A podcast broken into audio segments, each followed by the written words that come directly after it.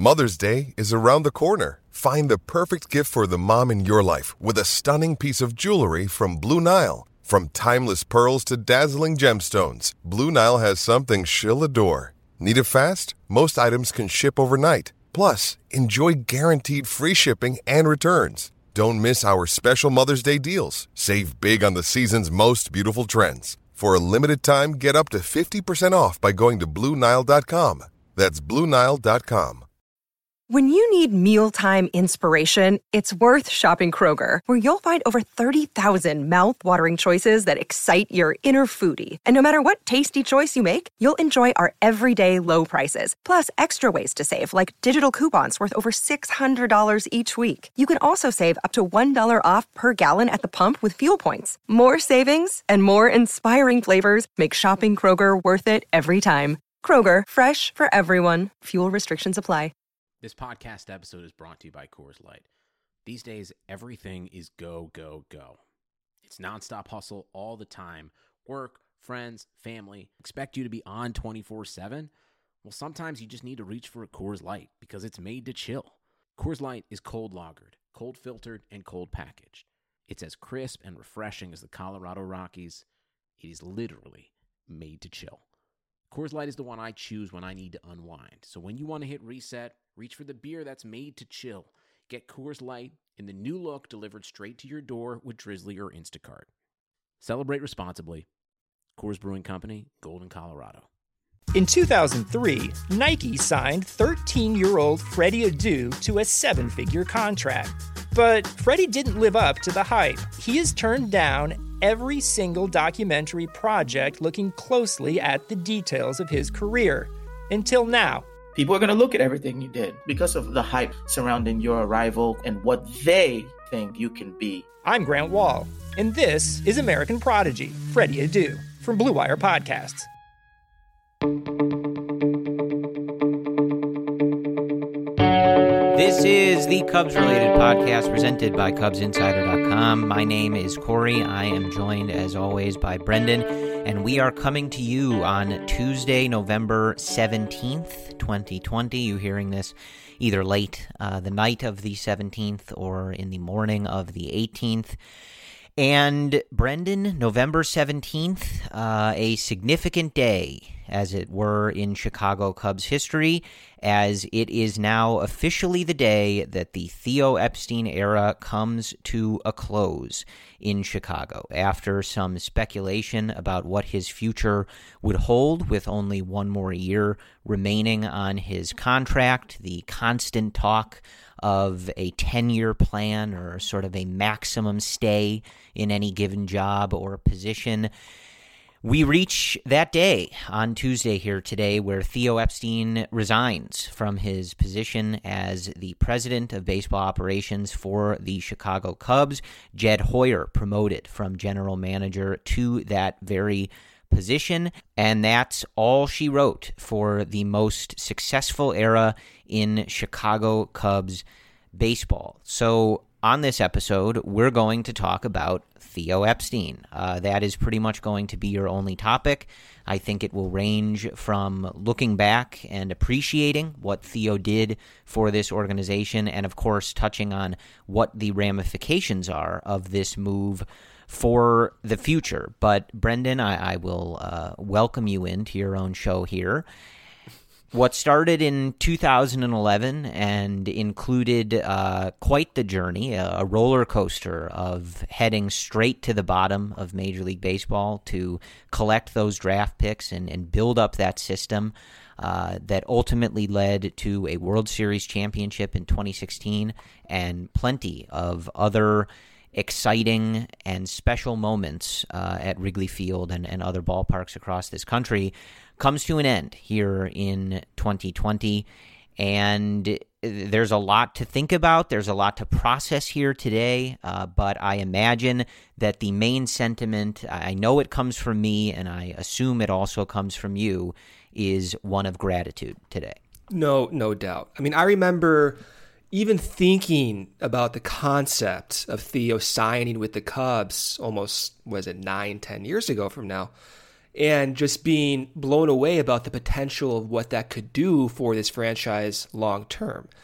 We were in a phase before Theo was signed when we had a new owner, but just recently at that time, we had the Tribune owning the Cubs. We had Jim Hendry running the show, and this farm system and this developmental system that was so bad and out of date. And it seemed like at the time, really, Theo was the only one to fix so many issues with this organization. And he did do it. It hasn't been easy recently, and even Theo in his press conference today said that, but he he undoubtedly is leaving the organization with so much more potential for Jed Hoyer to build upon.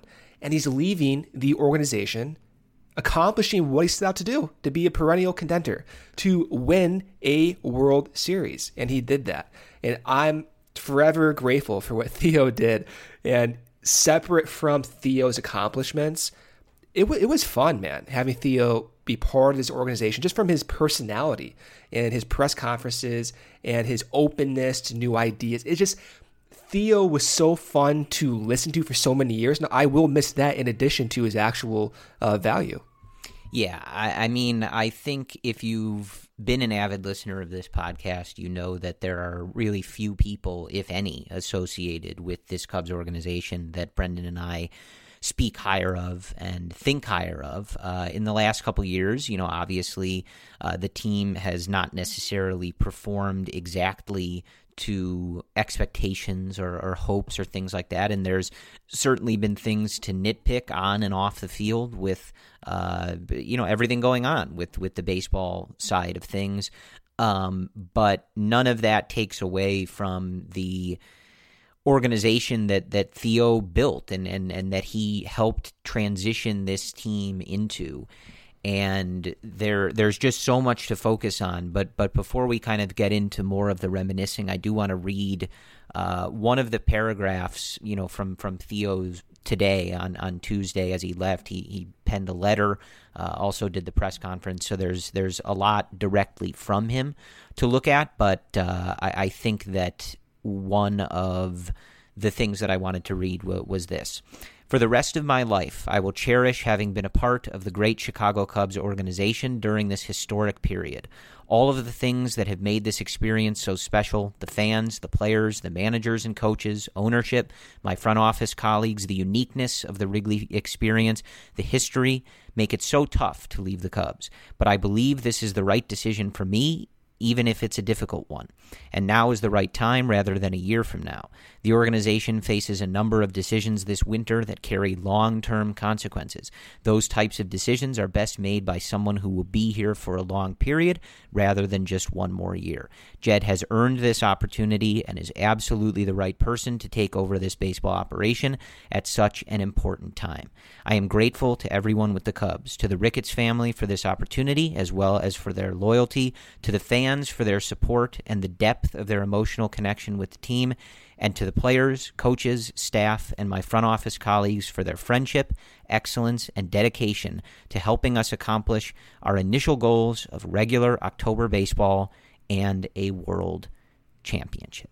And I that's the end of the quote from Theo Epstein. Now it is me talking again.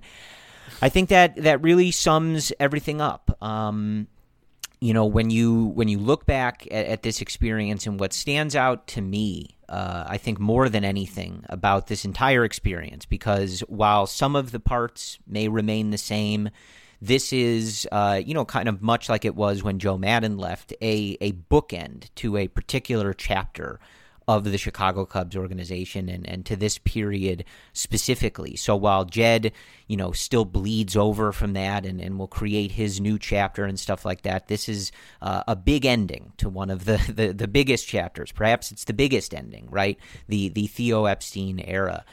And one one thing that particularly stands out about this whole thing for me, Brendan, is that I remember when he joined the Cubs, and I remember how specifically he and Tom at the time laid out what their vision was, what their plan was, and what this was all supposed to look like. And if you had the belief in them, the trust in them, to go along with this process, they had a vision for you of how you would be rewarded for that and what it would look mm-hmm. like down the line.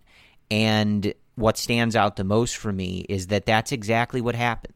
If you took Theo at face value from the minute he joined this organization as to what was going to happen in the years where they were going to stink and they were not going to be very good and they were going to rack up losses and they were going to replenish that system to when they ultimately turned it on prior to 2015 and, and went on the run that they're, you know, sort of still on now, right?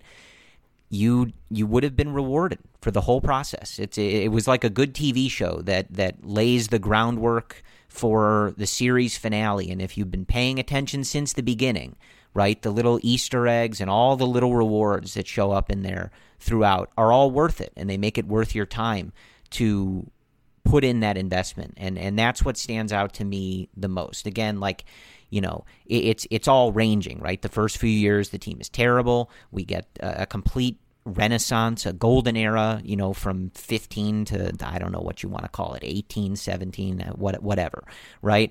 And, you know, it's been tumultuous at times the last few off seasons, but regardless, if you listen to him the minute he joined this organization, he told you exactly what he wanted to do, exactly how he wanted to do it.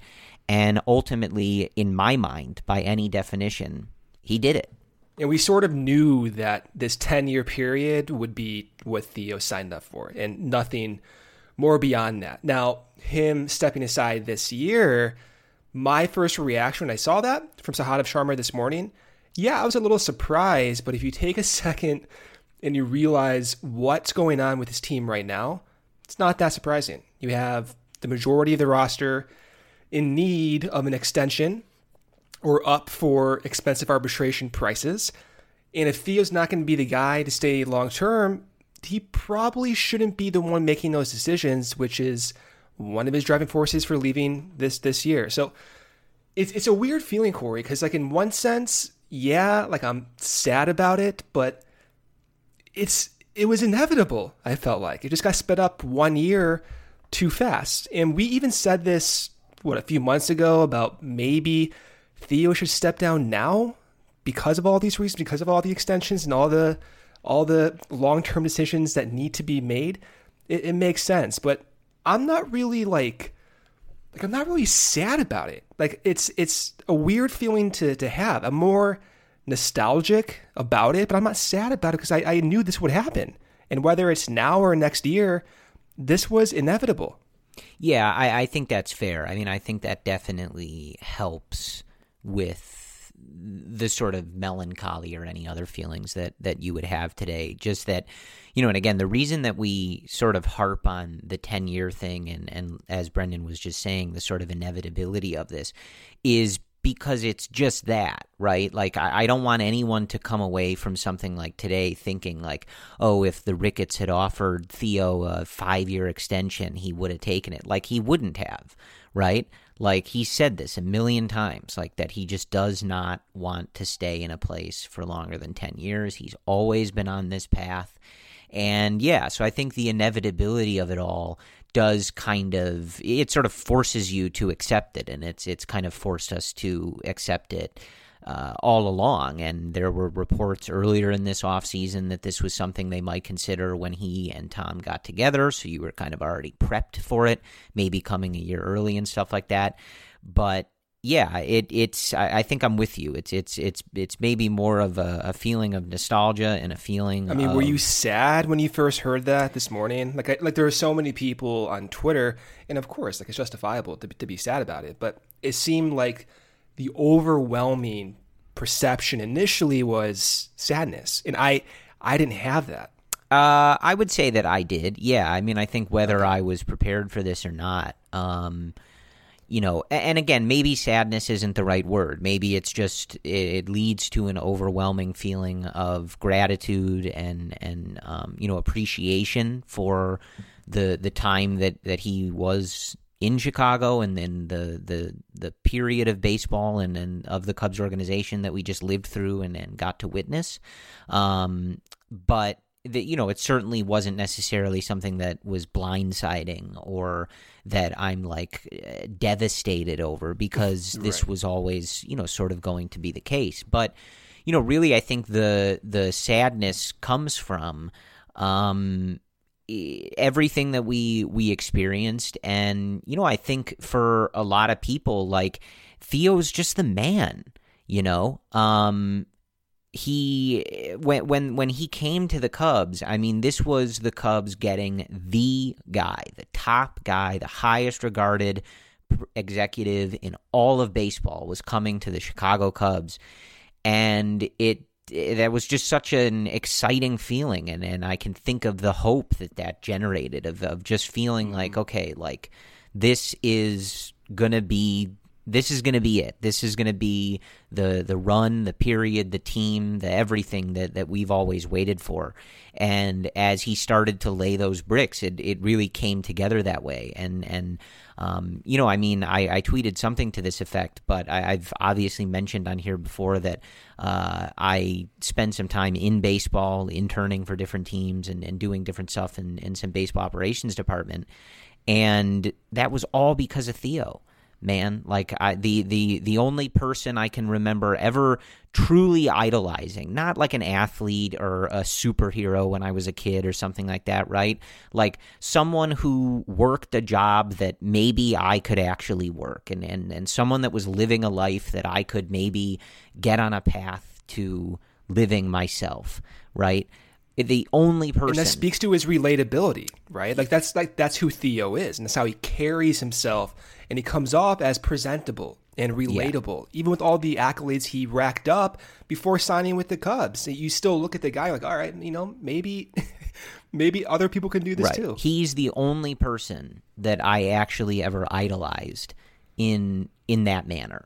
Uh, some guy with an executive job that I look up to, right? But as you said, With the, no past baseball the way that he carries himself, the leader that he is. Uh, obviously, you know, they're my favorite band too. The fact that he's walking around Wrigley Field spending half his time talking about Pearl Jam, right? Like, it was just, he, he's just such a, a relatable person somehow. Like, I have never and will never accomplish anything close to what he's done in any field, right? Let alone baseball. I I haven't worked, and I was only ever an intern, and it's been a long time since even that. But he gave me something to strive for. He he made what he was doing cool. He made it something that I wanted to do, and uh, I had a lot of really great experiences, all because of Theo Epstein and, and wanting to be more like Theo Epstein.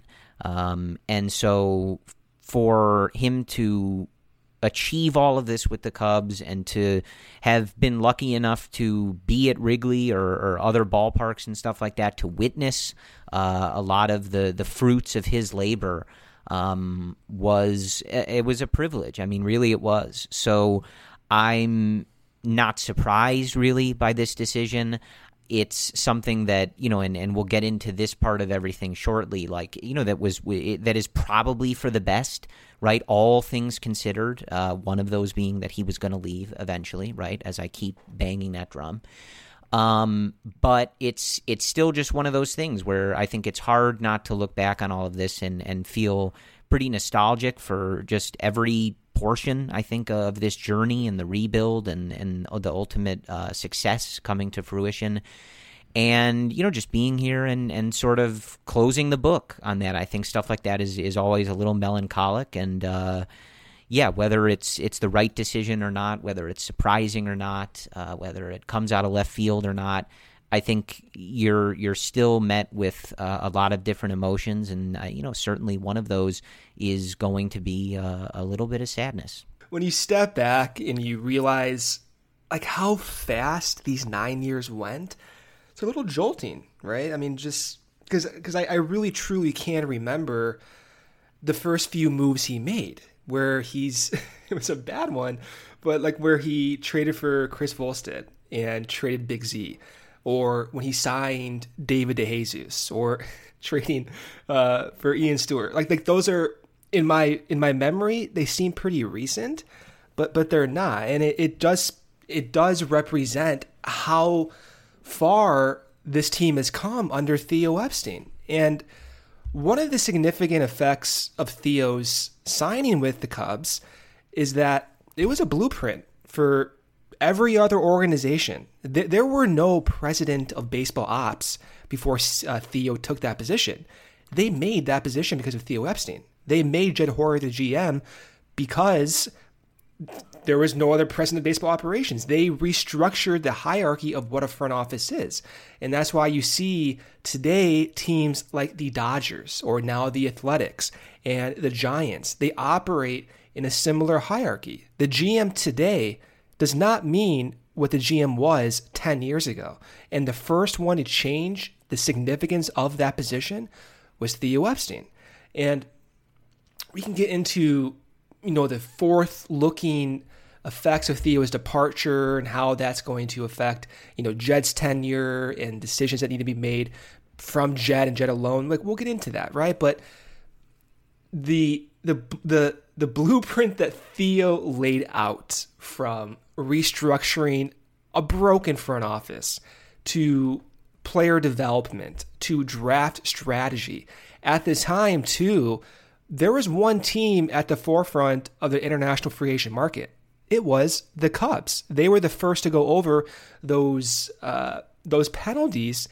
In doing so, what happened? You go in and you sign players whom you end up trading for Miguel Montero, or you sign Jorge Soler, which you end up getting Wade Davis and you sign Gleyber Torres and Eloy Jimenez, which gets you Chapman, right? Like the creativity within a big market context to go out and get talent, which was translated immediately to a World Series within five years, that was like something we've never seen. And we saw then the Yankees do it and the Red Sox do it. And all of a sudden, now the international free agent market is no longer a market inefficiency. Now there's rules in place.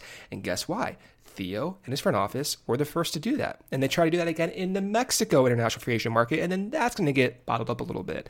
So that was that was fun to watch as a fan, learning about all these little nuances of the game. And I think when Theo was brought over to the Cubs, I can speak only for myself, but I, I immediately was tuned in to aspects of the game I did not even know existed. Like I, I learned more about the number side of the games, but the organization flow, like you learn more about that.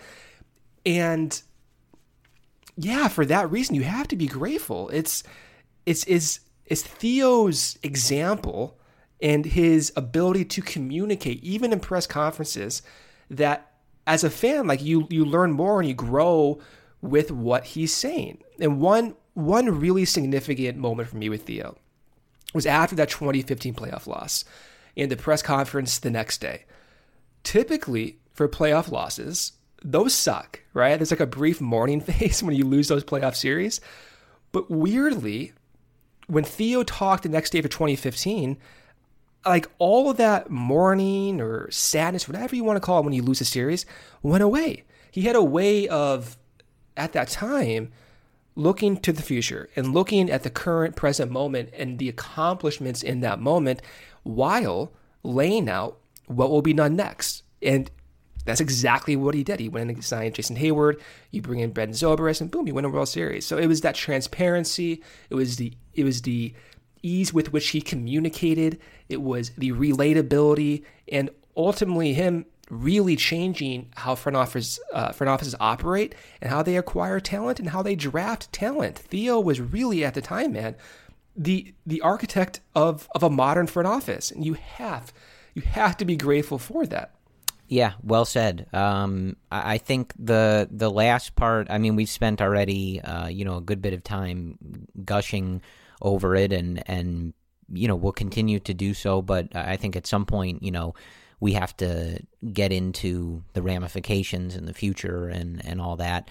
Um, but I, I I I I can't help but feel like it's it's almost not possible to really do justice to just how much I think we should be grateful for Theo's time here and and what he did and I think Brendan just laid out a lot of like the really significant impact uh, and you know how they relate from a baseball perspective and stuff like that. But even just thinking about the time that I've been a Cub fan, and, and that period is roughly the same for, for Brendan and I as, as two guys in our late 20s. And certainly for a lot of you listeners, it's, you know, either a bit shorter than that or a good bit longer than that, whatever it is. Um, but certainly in my life, I never dreamed of a period as successful as we've seen uh, since 2015. And to be a team that Uh, from from Cubs teams that I saw as a kid and just the reputation that they had even as I was growing up as a Cub fan and, and the teams that I watched to have the Cubs turned into an organization like the one that Brendan just described, right? That is on the cutting edge of building a front office and building a baseball operations department and infrastructure and on the cutting edge of player development trends and things like that. And again, you know, we can get into where they are at this exact moment, but you can't deny that they were at the height of those various things throughout Theo's time here and and really set precedents, created new paradigms and changed baseball in, in a lot of ways. The Chicago Cubs did that. And for them to be that team, for them to be a team that is now considered a top destination that free agents would want to go to, to for them to be an organization that is talked about amongst the elite in the league, uh, to for them to be talked about amongst the teams that when you're debating over the last five years which team has been the most successful in baseball, the Chicago Cubs are in that conversation. I never would have dreamed of that, Brendan. And he's not alone in being responsible for this. He's not alone in getting credit for it. But none of that happens without Theo Epstein. The Cubs regularly churning out all stars and rookie of the years and MVPs and manager of the year and making the playoffs five times in six years, making the NLCS three times, winning a pennant, winning a World Series. I, I mean, I mean this so genuinely. I never would have dreamed that that would ever be the Chicago Cubs, right? My whole life, I became conditioned that if they were ever going to do it, it would be like 2003 or it would be like 2007 and 2008, where for a short period, they had a hot team, a good team that could compete, and maybe they could sneak a championship in there. For them to be a year in and year out playoff contender and a threat to win a championship for years at a time is is even as I say it right now, even though we just lived through it, it's it's almost unfathomable for me.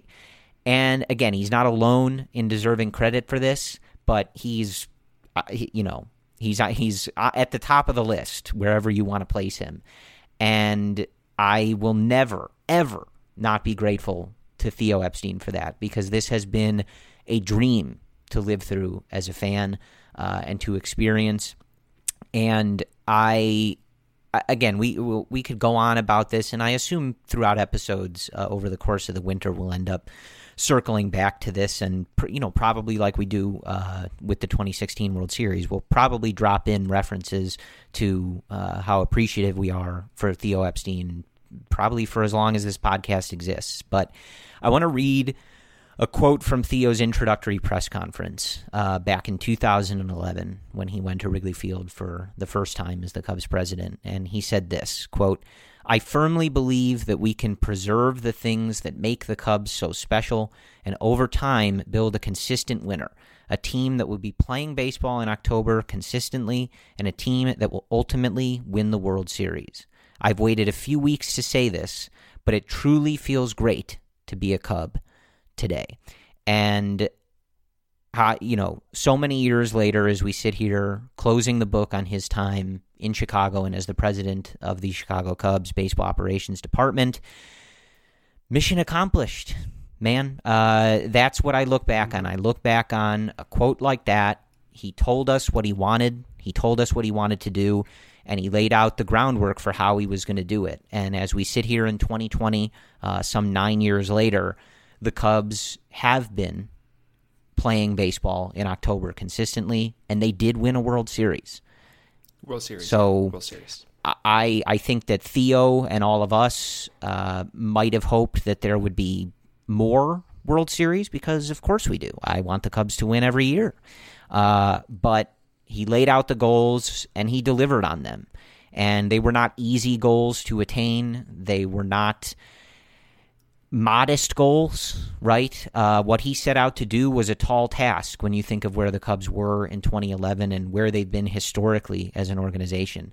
And where we find them in 2020 is a much better place uh, than they had been for so long. And Theo Epstein is largely to credit for all of that. So, like I said, uh, we can nitpick certain decisions. We can nitpick how they've gone about things over the last few years. And if you listen to this podcast or read any blog or anything, right? Everybody's done that, right? He Theo's not infallible, and I've had to say that a lot on this podcast because Brendan and I sometimes treat him as though he's infallible because he's just been that awesome and he's just that guy. Uh, so we'll get into the ramifications in the future in a second here.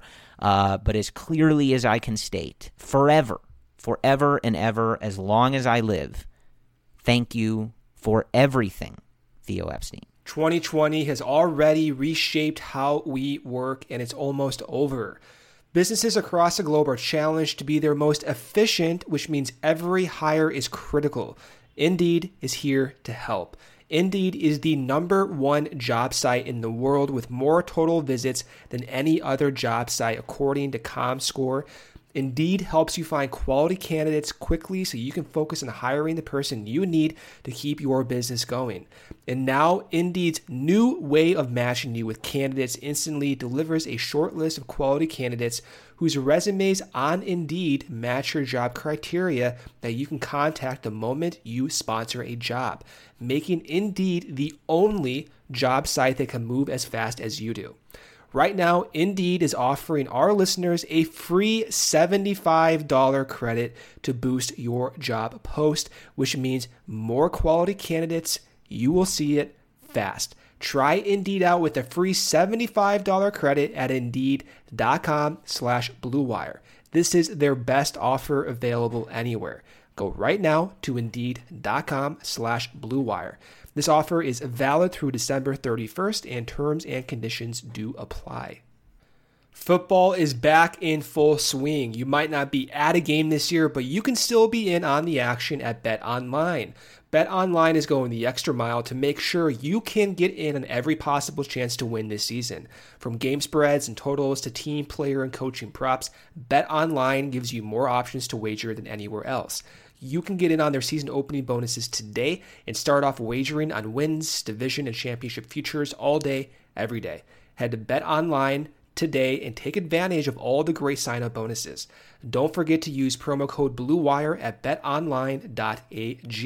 That's BLUEWIRE, all one word. BetOnline, your online sportsbook experts. I think it's time to look toward the future and, you know, discuss the ramifications of this decision. So, as we said, Theo Epstein steps down as the president of baseball operations. Jed Hoyer promoted. Uh, the Cubs working on an extension with him to you know have him more secure in that role. And beyond that, we don't have any of the movement. Don't know if they're going to have an interim GM, if they're going to hire a replacement GM, promote somebody. We don't really know, right?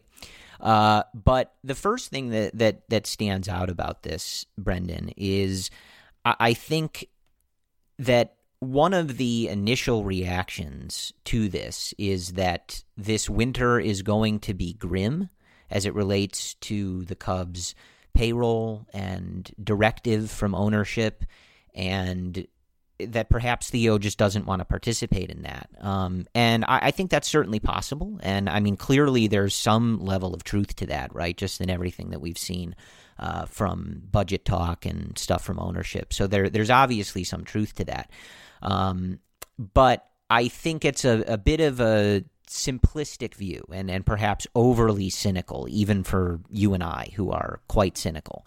Um, I, I, I think that one thing that that, that theory, and again, I, I that's probably part of it, right? There, there's going to be some tough decisions, and I, I doubt that Theo feels the need to preside over them uh, or would find that quite enjoyable.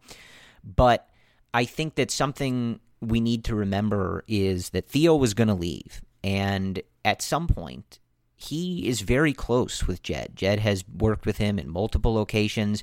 He left, you know, and, and came over to the Cubs to join Theo and to go on this journey with him. And I think that it's reasonable to suspect that Theo wanted to put Jed in a good position, right? And part of that would include if there are big decisions, whether they're tough to make and not fun to make if it's trading guys who have been a part of this core, non tendering guys who have been part of this core, whatever the directive ends up being, right, in terms of your payroll, it still behooves Jed to be the one to make those decisions if he's the one that's going to be in control of it, right?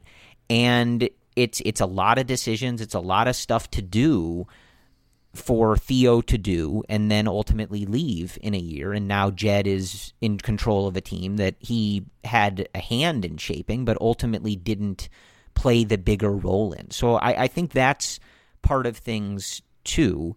Um, you know, Theo alluded to, you know, he would have gotten paid a lot of money that he's not going to get paid anymore. So perhaps saving that money is is part of things. Uh, we're never really going to know, right? Maybe if Theo writes a book twenty years from now and and spills the spills the tea on exactly what happened here, we can be angrier at Tom Ricketts, less angry. Uh, you know, who knows, right? But I think that there's a lot of factors to this, and and I think the overly cynical one discounts that if there are going to be significant changes and there is going to be sort of a new path that needs to be forged, it, whether it, it sounds like an excuse or not, it does make sense for the person who's going to inherit that to be the one to make some of those decisions. I, I think that that's also a, a perfectly reasonable explanation for some of this stuff. So it's it's nuanced, and again, we we may not have exactly a clear idea here, uh, but I, I, think there's a lot of factors at play. Uh, but I, I think it, it's in some way possible, I guess is all I'm saying, that this is the right decision for everybody involved, and it is the right decision for the future of the Chicago Cubs because if that future belongs to Jed Hoyer or he's the one with the keys, then you know you might want to let him have some say in the car that he's driving to make a really bad analogy, right? That that goes back to why Theo stepping down now is not that surprising. And he did in his press conference uh, today when he was leaving, he did suggest that the changing business plan due to the pandemic may have accelerated this, right? So, of course, that is part of his decision. And Jed has been with him for a long time. McLeod still with him. Other guys within the front office have known Theo for a long time. So, understandably, if Theo, one, just doesn't want to do this, that's fine. But two, if he wants to put the Cubs in the most optimal shape for the future, then yes, now probably makes the most sense to step aside, trying to figure out where does Kris Bryant fit in this roster in a pandemic with restricted budgets, with a free agent market that is so unpredictable and volatile. Who's going to make those decisions? Well, the person who's going to be with the Cubs for beyond one year probably should be making those decisions. And it's not just Kris Bryant, it's Javi Baez, it's Schwarber. It's literally every player on this roster, perhaps.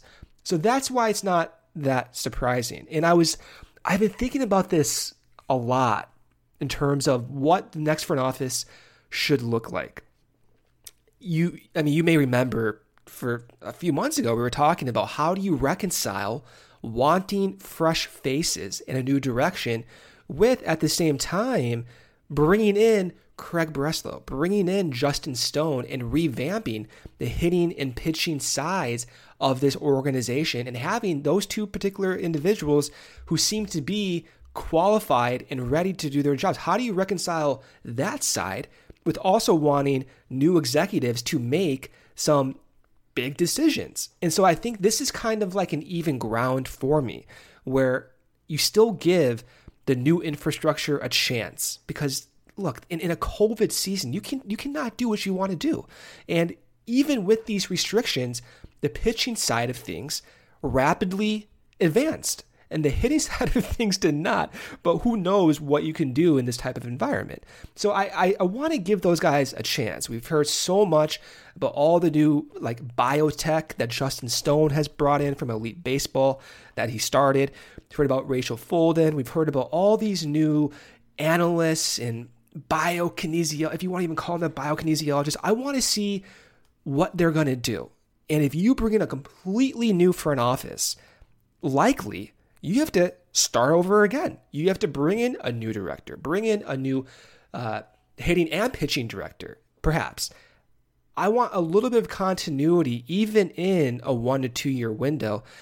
And I think an even middle ground here to keep that continuity is, yeah, to, to promote Jed. And how I feel about Jed taking over the job, he is qualified, man. I mean, look at look at his resume. We know what he what he's done. Apparently, he was the the primary voice in Theo's head to get Pedro Strop over for that uh, Scott Feldman Jake Arrieta trade, right? So Jed is qualified. Now, do I still want fresh uh, fresh faces? I do. Now that might come in in this new GM who Jed will have to find. Or maybe they will promote someone from within or go back out to other organizations and find people who used to work for Jed, like Porter with the Diamondbacks, for example, and bring him in to be the new GM. So I think you have all this is eh, to say is I think you have the best of both worlds. You have, in one sense, a little bit of continuity in Jed Hoyer, but in the other sense, you get some fresh faces and you sustain this new infrastructure, which for me, I think they need a chance to figure out what we're going to do for the next for the next step in case we want to continue to revamp some of this developmental system. So I think you need to keep those pieces in place in order to do that. So it's kind of the best of everything. You know, it may not be the completely new perspective that you as a fan wanted, but I think it does present a lot of new angles and new perspectives, even despite Jed being the president and having the sense that, hey, he's been here for a while, but in reality, he's going to be bringing in new people as well. Yeah, I, I think that's fair. I, have you know, I in the last few weeks, not knowing that this decision was going to present itself exactly right now, but I've made it clear that uh, a Jed Jason McLeod top of the organization is far down on my list of things I'm interested. In. That in. might happen though. Um, that might happen. Yeah. So Jason McLeod did not get that Angels job, so that is still in play. Yeah. Um, but but here, here's the thing though, Corey. Like, and may, maybe we're never going to know. We, we're never going to know when Theo decided to do this, but I have a hard time imagining that this decision was made in the last like three to four days. Like I feel as if Theo's been thinking about this and maybe talking to Jed about that and also Jason about it, right? So I think if McLeod was a viable, the main target to be GM, he would not have interviewed with the Angels. Maybe I'm reading too much into that. It's all speculation. But I just have a hard time recognizing that Theo's gone and Jason just interviewed with the Angels like a week ago. So that signals they may not be interested in promoting McLeod to GM. I don't know. Yeah, perhaps. I mean, you can read a lot, a lot of different tea leaves. I mean, the, the Cubs moving Jason around in the last couple years, uh, you know, also kind of signals that too. But you just never really know. Um, so that that's still low on my list, but I'm hoping that that's not ultimately uh, what happens. And I think you know, Jed obviously, uh, you know, has has worked for this, and and I think has has earned this opportunity. Um, I do get, and and I probably share a good bit of the sentiment that you know, and and I've said this in kind of explaining why I don't want the two of them to be at the top, and and why I said hopefully it was just one, which at least for right now it is.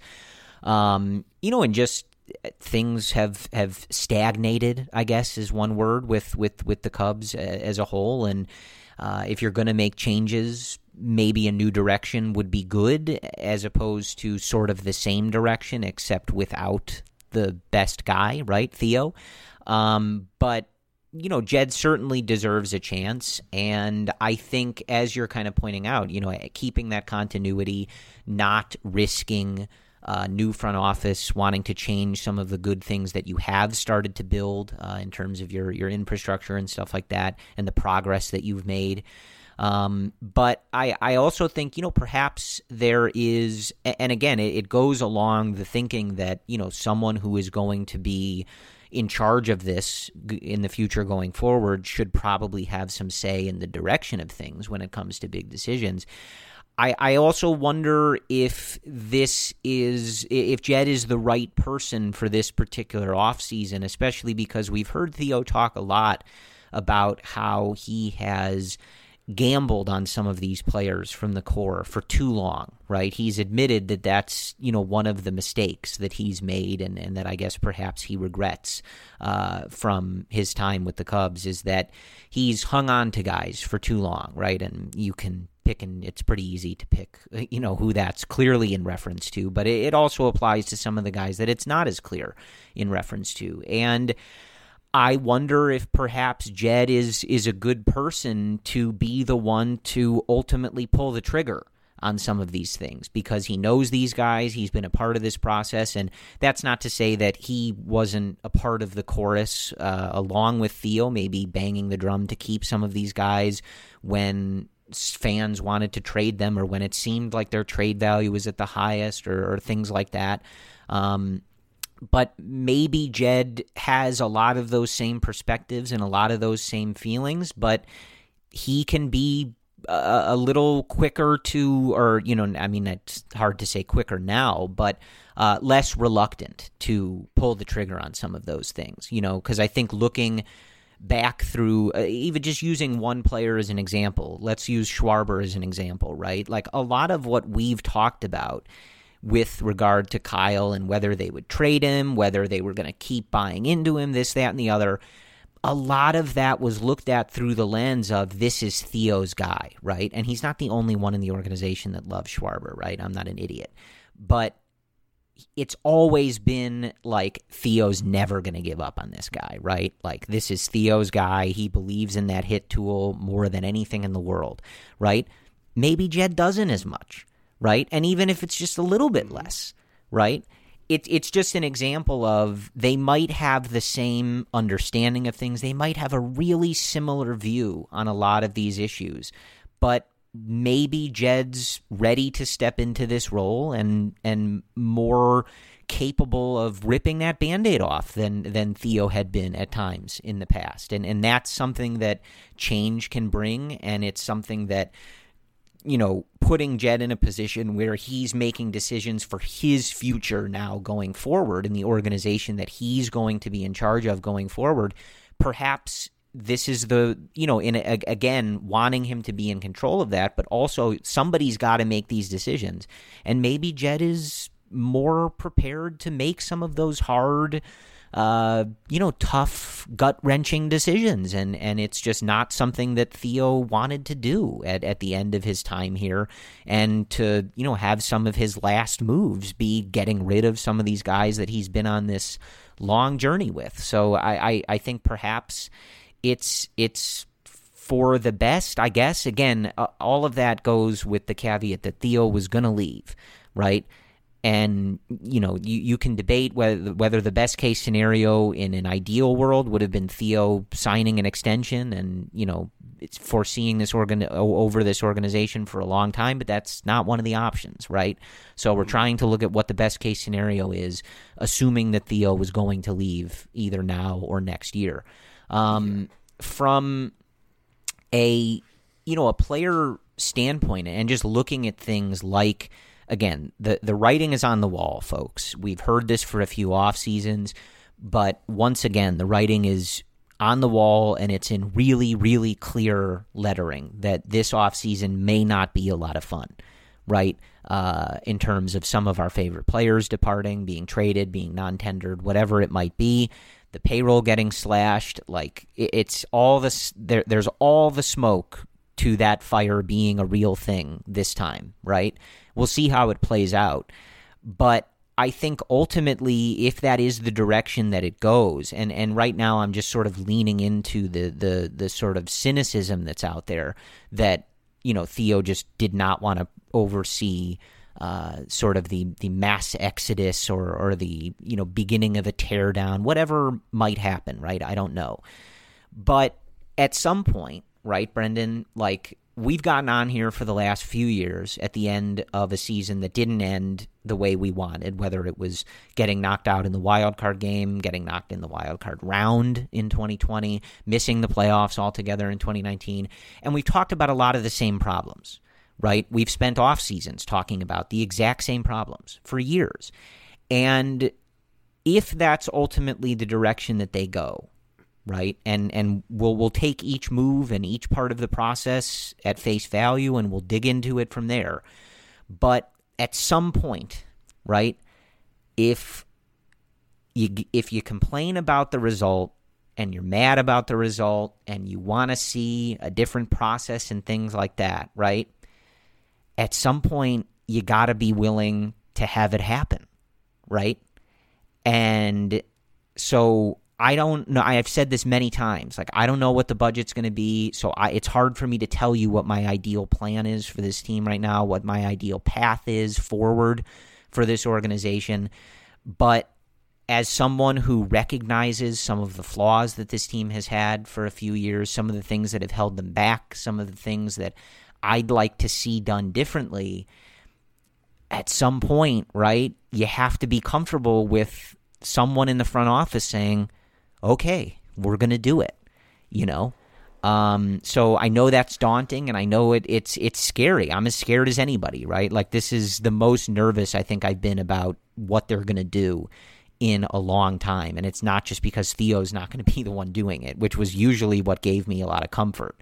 Uh, but I think at some point, you know, if you're not satisfied, and I'm not saying that you are, if you're not satisfied with them running it back and just, you know, putting some band aids on some of the depth issues and things like that, then at, at, at some point you, you have to be okay with them saying, all right, so we're going to trade some of the guys from this core. We're going to get rid of some of these guys. We're going to let some of these guys leave. And we're actually going to enact significant change. I, am not saying that that's what everybody wants, uh, and I, you know, again, it's hard for me to really place my thoughts without knowing what's going on in Tom Ricketts' mind and on his budgetary spreadsheets or whatever he has.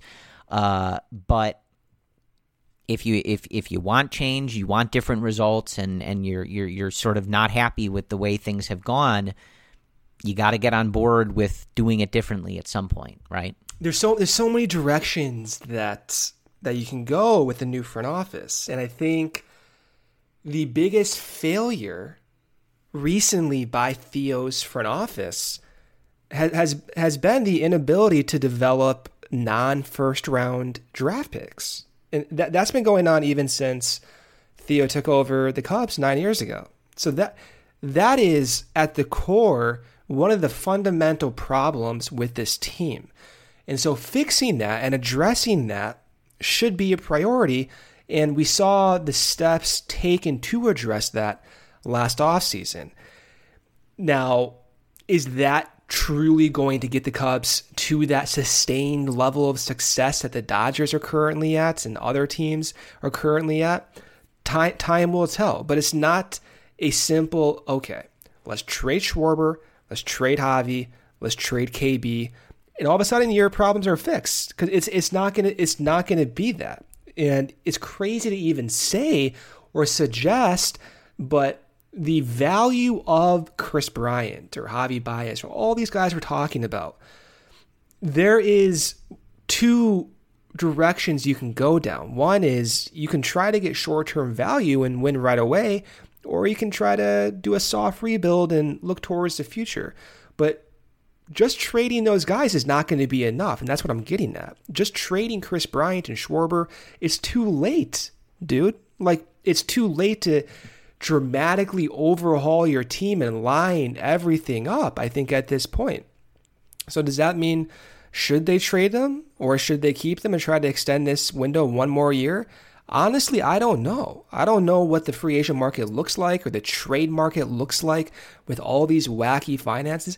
I have no idea. But I think I'm preparing myself to really have no expectations even if we're trading Kris Bryant or Javi, it's, it's, it's, it's a weird thing to say, but even trading them, I don't think that's a tipping point type move. I, I think really where we're going where we're going to get the value from this front office is going to be developing like six more David Botes. Uh, look at what the Dodgers have done over the years when they develop Chris Taylor or they bring guys up that were you know prospects really take taken to the next level, like a like a Cody Bellinger and all their pitchers like Walker Buehler, like all those guys, right? Like they they're able to get these guys to the next step that aren't just your first rounders. And I think that's where the new front office needs to have an effect. If they can solve that dilemma that has plagued the Cubs for nine years, and then you can actually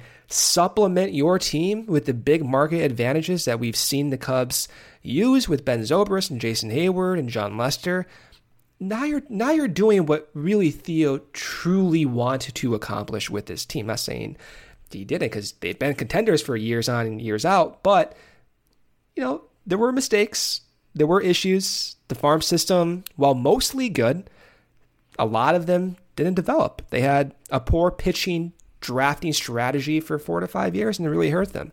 So that that's where I'm at. It's yes, following Kris Bryant and all these big names, of course, will be a priority. But I truly don't think that that's going to be a tipping point for like a three plus year window. I think it's going to have a dramatic effect. But unless you fix the core issues with this system, then we're going to be talking about the same thing in three to four years with the next Kris Bryant or the next Willson Contreras or the next Kyle Schwarber. It will be a revolving door. Yeah, there's a lot to sort through, um, and it's not easy to do. And as I've said for most of the offseason, I hate when we kind of have to shrug our shoulders and, and throw up an I don't know. But with without knowing what the plan is, we are left to just sort of read between the lines. And it, it, again, it, it paints a grim picture. It depends how much you want to lean into this stuff, um, take it at face value or not take it at face value. But it it there's you know we've gotten reports of significant overhaul coming to the roster. We've gotten reports uh, that you know they're signaling that they might be looking to trade some guys. And again, we've had years of being told that uh, some sort of massive change was coming to this roster, and we've yet to really see it. So it may not happen, but with everything that's gone on, you you now have a front office shakeup. You have still uh, plenty of uncertainty as it relates to the 2021 season in terms of will there be fans, will there be revenues, things like that. I think I was even reading today, as we're talking about this on, on Tuesday evening in Chicago, uh, that you know there's uncertainty as to when the season's even going to start, just because they you know they still have to plan all that. They have to get the logistics ready, and uh, with some of this vaccine talk and and everything, of course, going on in the real world, a lot of uncertainty. So all of that affects what may happen in the coming time here. So I, I again, I hate to throw out as many I don't knows or I can't say because, but I just don't think it's it does either of us or you guys much of a service to lay out how we would approach this off season when we have literally no idea what parameters we're working within and, and what exactly resources we're we're working with. So I think it's it's all just to say um, that it's going to be interesting to watch. And as I said before, a, a lot of what gave me confidence in years past was knowing that Theo Epstein was the one making the decisions. And while I've disagreed with some of them or, uh, you know, had my own opinions about the way they've gone about certain things, it's very easy to sit back and say, well, Theo Epstein knows what he's doing, and I'm just going to choose to trust him, right? Because you should, because he's earned that and it's warranted. So I don't think it's a knock on Jed to suggest that I don't necessarily feel exactly that strong uh, about him as I do Theo. Uh, but you know, much like anybody else that would have been put in this role or that's been in this role in the past, I want nothing but for him to succeed. Uh, I want Jed to be nothing but successful. I trust that he has a vision, uh, not just for this offseason and, and maybe some tough decisions that it might include, but for the future of this organization. And, you know, I think that a lot of people uh, out there, and I've seen some of it today, try to paint a, a much bleaker picture than I, I, think is is the reality. The Cubs have some good names in their system. It, it's it's not where it was in 2014 or anything like that, but there's talent in in this minor league system. There is talent on this major league roster. How much of it remains in the coming months, we'll see. But and this is not a team that you know in the coming years has tons of bloated and awful money that they're stuck with forever, right? There's stuff to work with here, and it's going to be a challenge for Jed, and it's going to be a challenge for him, especially to get to a place that we saw this organization under Theo, which was feeling like they were at the cutting edge of every part of the game of baseball, and that they were, as we talked about earlier, creating new paradigms and creating the archetype for how to build a front office or how to draft position players or as Brendan pointed out how to attack the international free agent market right? It's going to take a lot of work for Jed to get back up there to get back to where some of these other teams feel like they're at that level now. But I think we're all along for the ride and and more than anything we want Jed to be successful in this. And I am not specifically confident that he's going to have the resources to do that in this off season um, but I I have some level of confidence that at some point in the future he will. Um, and that comes with the usual caveat that you know the fact that we're talking about this money stuff uh, with a you know ownership family that's worth billions of dollars makes my blood boil right? And i you know almost don't even feel the need to repeat it every time because we talk about it so much but it's it's relevant. It's uh, like duh all right? So don't you know don't message brendan or us and say that you know we let ricketts off the hook or anything like that. Like it's a joke that we have some of these conversations trust me. But for the millionth time this is the reality. So at some point sitting here complaining about it just isn't really worth that much so that's really where it is. Uh, I think the immediate question that we can pay attention to as as a group, and that you know we'll obviously talk about going forward here: Do the Cubs hire a GM? Do they promote an interim GM? Do they promote a full time GM? What happens with some of those decisions? Is it possible they look outside the organization? Do they promote someone from within? Is there any more structural change as Jed Hoyer is now in charge? And then, of course, you know we're still waiting on on some of those big decisions. The the non tender deadline coming up, and ultimately, uh, you know whether the Cubs participate in those free agent and trade markets. So there's a lot to pay attention to, and and we will uh, break down all of it. But I think for now, you know, again, like lasting thoughts on on the immediate impact is that this is something that was going to happen, uh, whether it was now or a year from now, and while I understand the the absolute most cynical view of this uh, is that you know this is going to be grim from a payroll perspective, and Theo just didn't want to do that and thought it better to let Jed do it if he's going to be in charge. I, I, think the latter portion of that plays a lot more a significant role in this decision uh, than that completely cynical viewpoint really allows for. I, I think that if Jed was going to be the guy now or a year from now, it really truly does. I honestly believe this. It it benefits everyone involved and especially the Cubs organization as a whole for him to be in charge of creating the path that he's ultimately going to be the one leading the team down. Um, so, you know, how much of that played into things, how much of other stuff played into things, it, it's hard to know, and we may never know. Um, but I, I do believe that ultimately this is a good move for the Cubs, all things considered, and considering that this was going to be something that needed to happen uh, eventually. call me and Brendan optimists if you want. That's a really weird word to use for Brendan and I. Um, so good luck with that.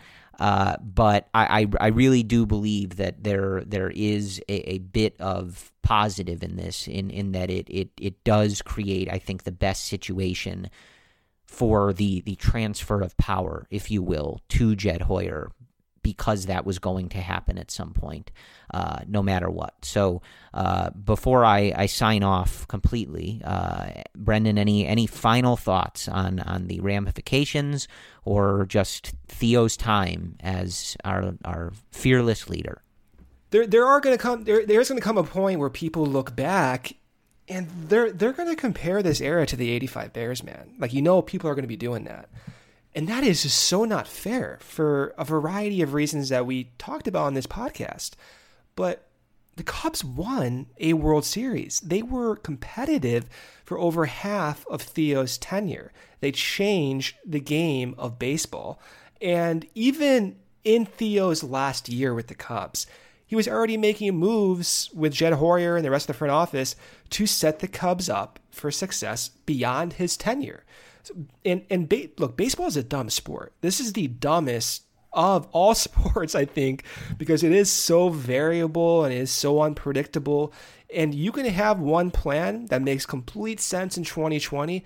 Next thing you know, in 2023, baseball is a completely different sport. And that's more or less what we observed from 2014 to 2017. The sport did flip and it did get beyond some of the skill sets and some of the uh, consistent approaches that the front office utilized, and that's okay. That's that's the nature of the sport. It doesn't mean that Theo failed, or doesn't mean that this era was ultimately an underwhelming uh, era. No, not not not at all. This was the single, and hopefully will continue to be. This was the single greatest era of Cubs baseball and they are still, with their challenges, set up to be continuously competitive, even as soon as 2021. And that is all because of a move nine years ago when the Cubs finally brought over a, a, transformative figure in Theo Epstein. I mean, put yourself in your shoes when Jed, when uh, uh, Jim Hendry was the GM when Sam Zell was part of the Tribune selling the team, the uncertainty then, right? And then you had to run down Wrigley. It was just it was it was it was bleak, man. Those late 2000s, the early 2010s, man, that was that was bleak. And now look at it now, going into a new front office. Look at how healthy this team is.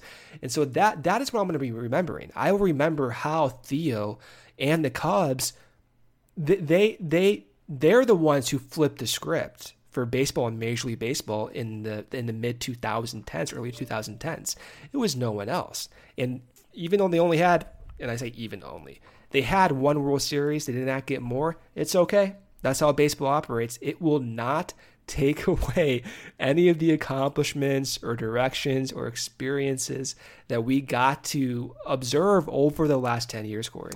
No doubt it has been a privilege, honestly, to be a fan of a team that Theo Epstein crossed paths with in in his ultimate journey. The the man is a surefire uh, baseball Hall of Famer. He'll be widely regarded as one of the best sports executives, not just baseball executives, sports executives uh, ever to do the job, ever to do any job like this and his fi- ultimate story uh, of his career will be uh, a legendary one. And I think that we should all feel very fortunate uh, that, you know, amongst teams like the Red Sox and uh, other jobs and, and points in life that Theo has taken, we should all feel very fortunate that the Cubs are one of the chapters uh, in that ultimately legendary book.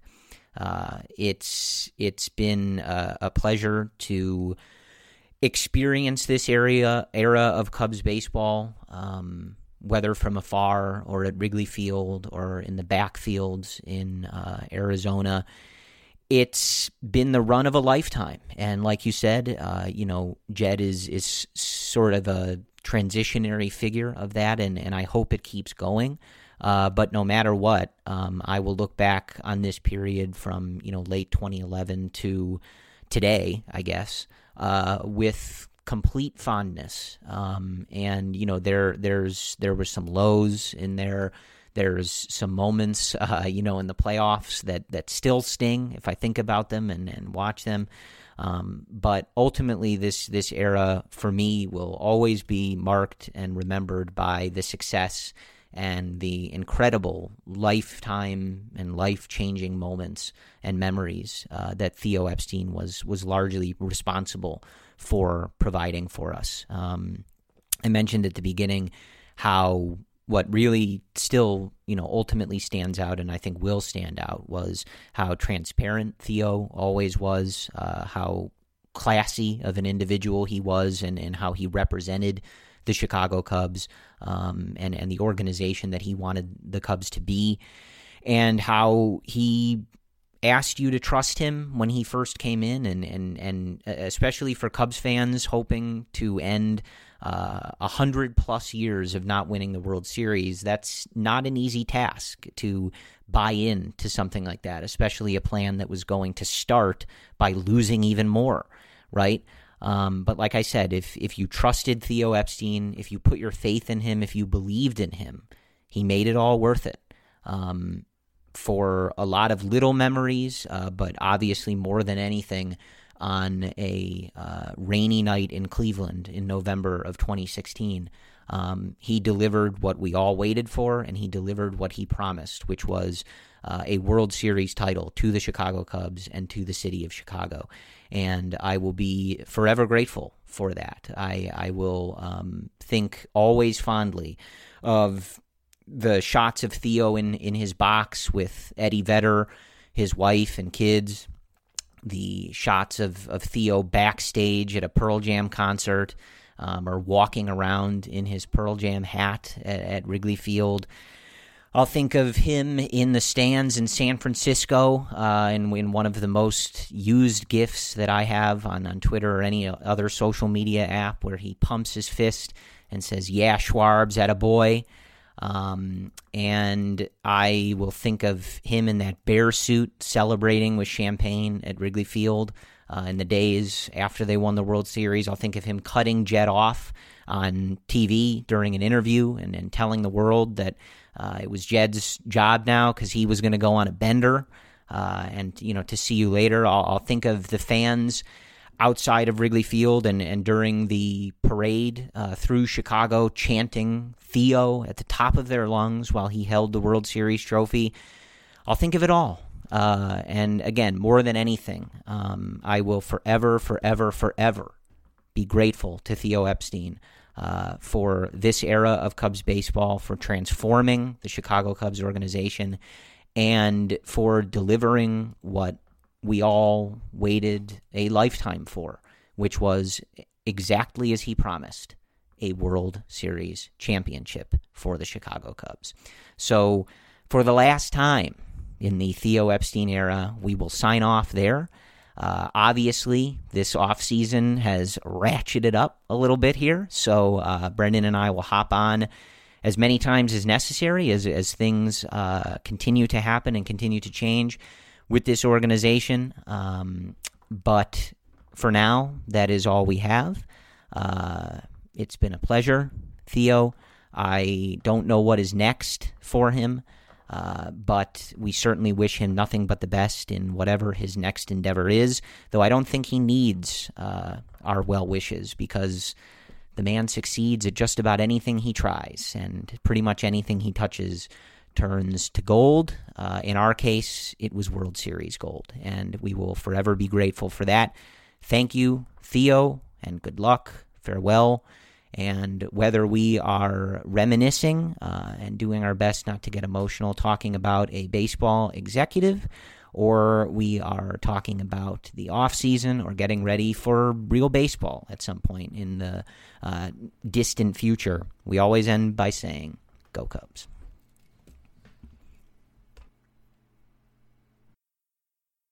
Sugar Ray Leonard, Roberto Duran, Marvelous Marvin Hagler, and Thomas Hearns Legends, whose four way rivalry defined one of the greatest eras in boxing history. Relive their decade of dominance in the new Showtime sports documentary, The Kings, a four part series premiering Sunday, June 6th, only on Showtime.